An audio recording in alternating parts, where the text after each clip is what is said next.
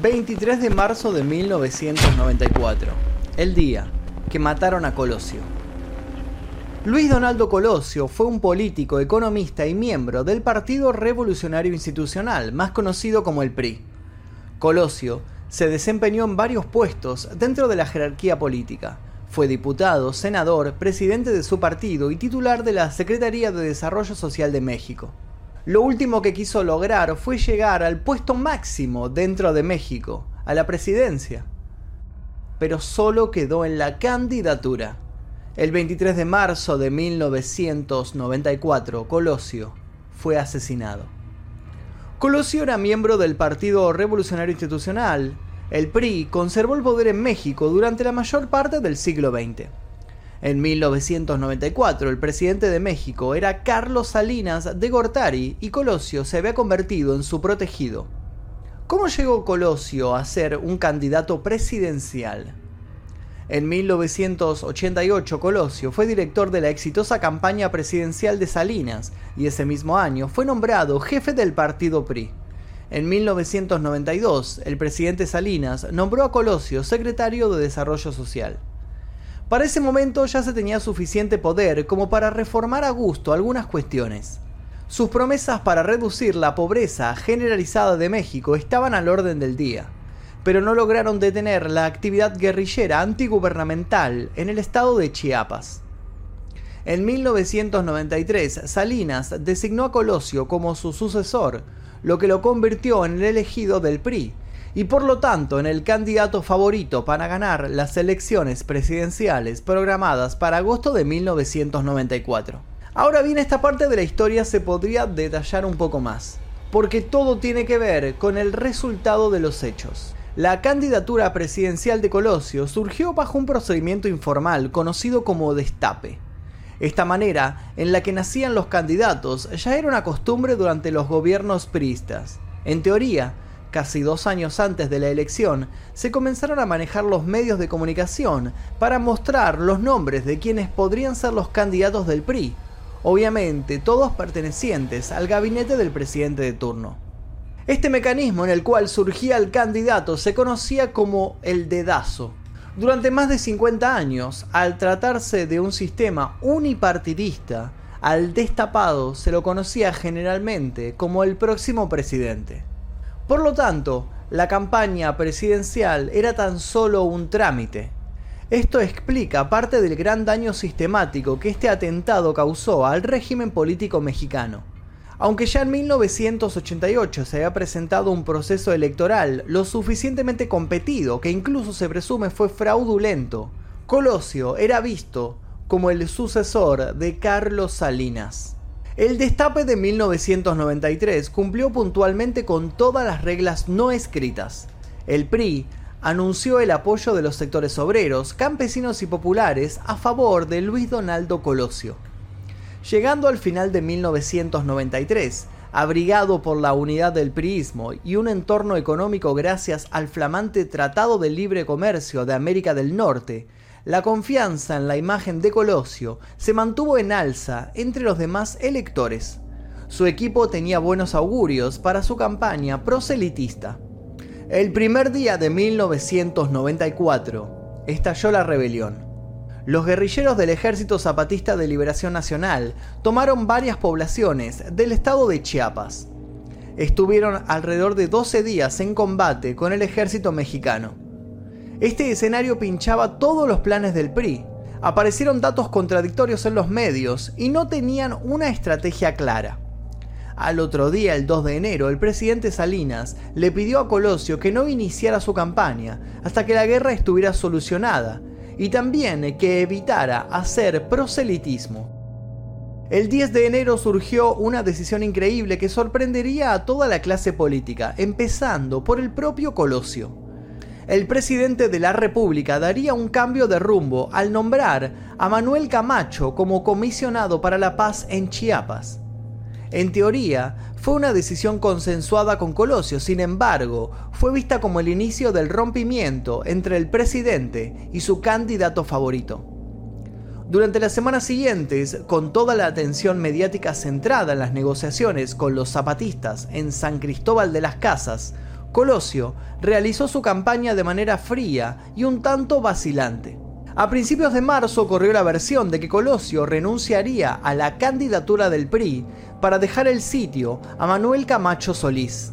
La tensión fue en aumento, hasta que Carlos Salinas se vio obligado a pronunciar la famosa frase, no se hagan bolas, el presidente es Luis Donaldo. Lo curioso es que esta frase, en vez de calmar las aguas, hizo todo lo contrario. Con el paso de los meses, el presidente y el candidato priista mostraban un claro distanciamiento, pese a ser colaboradores cercanos y amigos personales. La única reunión que se sabe de ellos en 1994 fue el 27 de enero. Luego, no hubo más.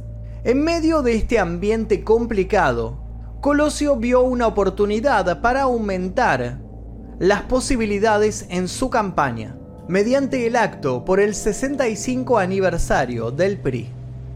Ligado a esta decisión llegaba el famoso discurso del 6 de marzo. En él, Colosio y su equipo relanzaron la campaña. Era un evento en el cual había mucha gente, el monumento a la revolución estaba completamente lleno. Posteriormente, entre las noticias y los analistas políticos afirmarían que el discurso que leyó ese domingo significó un punto de ruptura de Colosio con Salinas de Gortari. Otros dirían que se trató de su sentencia de muerte.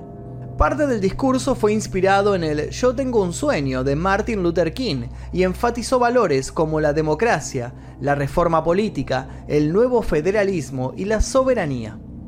Lo políticamente significativo fue que propuso un distanciamiento del PRI con el gobierno, estableciendo límites constitucionales al presidencialismo, dándole más facultades al Congreso de la Unión. En otras palabras, estaba planeando una reforma de todo el sistema político. Cuando se habló del asesinato de Colosio, lo primero que se había puesto en juego, por lo menos en la parte de la logística, había sido la elección de la colonia Lomas Taurinas como sede. Este lugar no contaba con las condiciones mínimas de seguridad para los asistentes ni para el candidato y presentaba múltiples problemas que se pasarían por alto. En el expediente de la investigación se declaró que se eligió Lomas Taurinas porque era una colonia eminentemente priista, representaba las características urbanas de Tijuana, con bajas condiciones socioeconómicas, por tener un escenario natural y de fácil acceso, era representativa de los problemas de la mayoría de las colonias tijuanenses. Así llegó el 23 de marzo de 1994. Más allá que el país aparentemente tranquilo y optimista que el presidente Carlos Salinas de Gortari le había dejado al momento de su nominación, había desaparecido. La rebelión campesina que estalló en Chiapas, la presión para el cambio político y una airada reacción de los intransigentes dentro de su partido no cambiaron los planes de Colosio. Los organizadores del acto decidieron utilizar la parte trasera de una camioneta como el escenario para el discurso de Colosio, ya que se trataba de un acto informal. Aproximadamente a las 4 de la tarde, el candidato Colosio estaba llegando a la explanada de la colonia, la que tres meses más tarde llevaría su nombre, para ofrecer un discurso para más de 4.000 personas. Las encuestas aún mostraban a Colosio cómodamente por delante, y así lo veía la multitud, que lo miraba con atención en las lomas taurinas. Se notaba el entusiasmo y la seguridad de que sería su próximo presidente. Desde la caja de la camioneta les dice, amigos de Tijuana, amigos de las colonias obreras, esta campaña política debe permitirnos el 21 de agosto darle a Baja California y a nuestro país un destino seguro, un camino de certeza. Vamos a ganar. Cuando salta de la camioneta y se abre paso entre la multitud, la sonrisa nunca abandona su rostro. De fondo sonaba La Culebra, canción de la banda Machos. Mientras tanto, él se inclina sobre el hombro de sus guardaespaldas para darle la mano al pueblo. Los integrantes del grupo Orden Vallas y Porras, o Grupo Omega, formado por ex policías, tenían la función de crear un segundo anillo de seguridad en torno a Colosio. Él sonreía, saludaba y se abría paso entre la gente que se le acercaba a montones para saludarlo, abrazarlo o simplemente verlo más de cerca. La seguridad quedó sobrepasada por el apretujamiento de las personas. Al momento que Colosio había recorrido aproximadamente 13 metros, una de las personas logró penetrar la paupérrima seguridad para apoyarle un revólver Taurus calibre 38 cerca de su oído derecho e inmediatamente dispararlo. El agresor realizó otro disparo que alcanzó al político en el abdomen, quien se desplomó ya inconsciente, sangrando por varios orificios de bala. En medio de la confusión, los guardaespaldas capturaron a un hombre de unos 25 años. Parte de la seguridad personal llevó a Colosio hacia la camioneta, que estaba estacionada a un lado. No habían recorrido ni 500 metros cuando los alcanzó una ambulancia del grupo de rescate Delta. Domiro García Reyes ordenó que se detuvieran para cambiar de vehículo. Por otra parte, en la explanada, el resto de los guardaespaldas rodeaban al detenido, identificado como Mario Aburto Martínez, para protegerlo de los enfurecidos asistentes, quienes trataban de lincharlo. Cuando estuvo inmovilizado, el agresor gritó, Fue el ruco, fue el ruco, refiriéndose a Vicente Mayoral, uno de los integrantes del grupo de seguridad, quien también fue detenido posteriormente para ser apresado. Menos de 10 minutos después del atentado, la ambulancia arribó al Hospital General de Tijuana.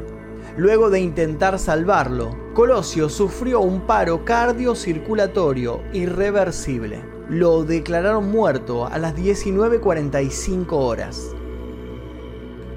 Como un rayo, la pregunta se hizo presente en todos lados. ¿Quién mató a Colosio? Si bien en las cintas de video se puede ver el momento de la muerte de Colosio, las pruebas son lo suficientemente vagas como para sacar libres interpretaciones. El trabajador de una fábrica llamado Mario Aburto Martínez fue abordado en la escena y según los informes confesó haber cometido el crimen mientras actuaba solo. Pero eso no convenció a nadie. En la frenética búsqueda de conspiraciones, algunos mexicanos señalaron a los traficantes más poderosos de Tijuana, que eran buscados por el asesinato aún sin resolver de un obispo católico romano. A esto se le sumaban los narcopolíticos. Otros sospechaban de los miembros puros, por decirlo de alguna manera, del PRI. Días después, mientras el cuerpo de Colosio era velado en la Ciudad de México, los priistas literalmente se enfrascaron en una muy poco disimulada lucha por la candidatura vacante. Con el ex jefe de campaña de Colosio, Ernesto Cedillo Ponce de León, a la cabeza de la boleta del PRI, todavía estaban esperando saber quién había sido el encargado de mover la mano de Mario Aburto.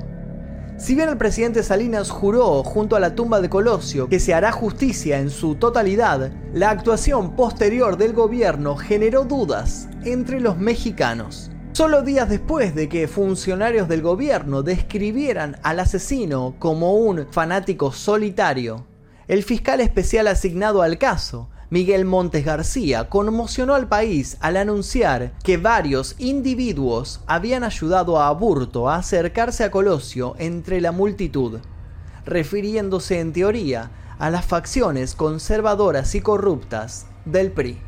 El fiscal se reunió con Carlos Salinas para exponer el análisis del video en el que se advierte un complot para asesinar a Colosio, donde se aseguraba la participación de al menos siete personas el presidente autorizó la difusión de los resultados.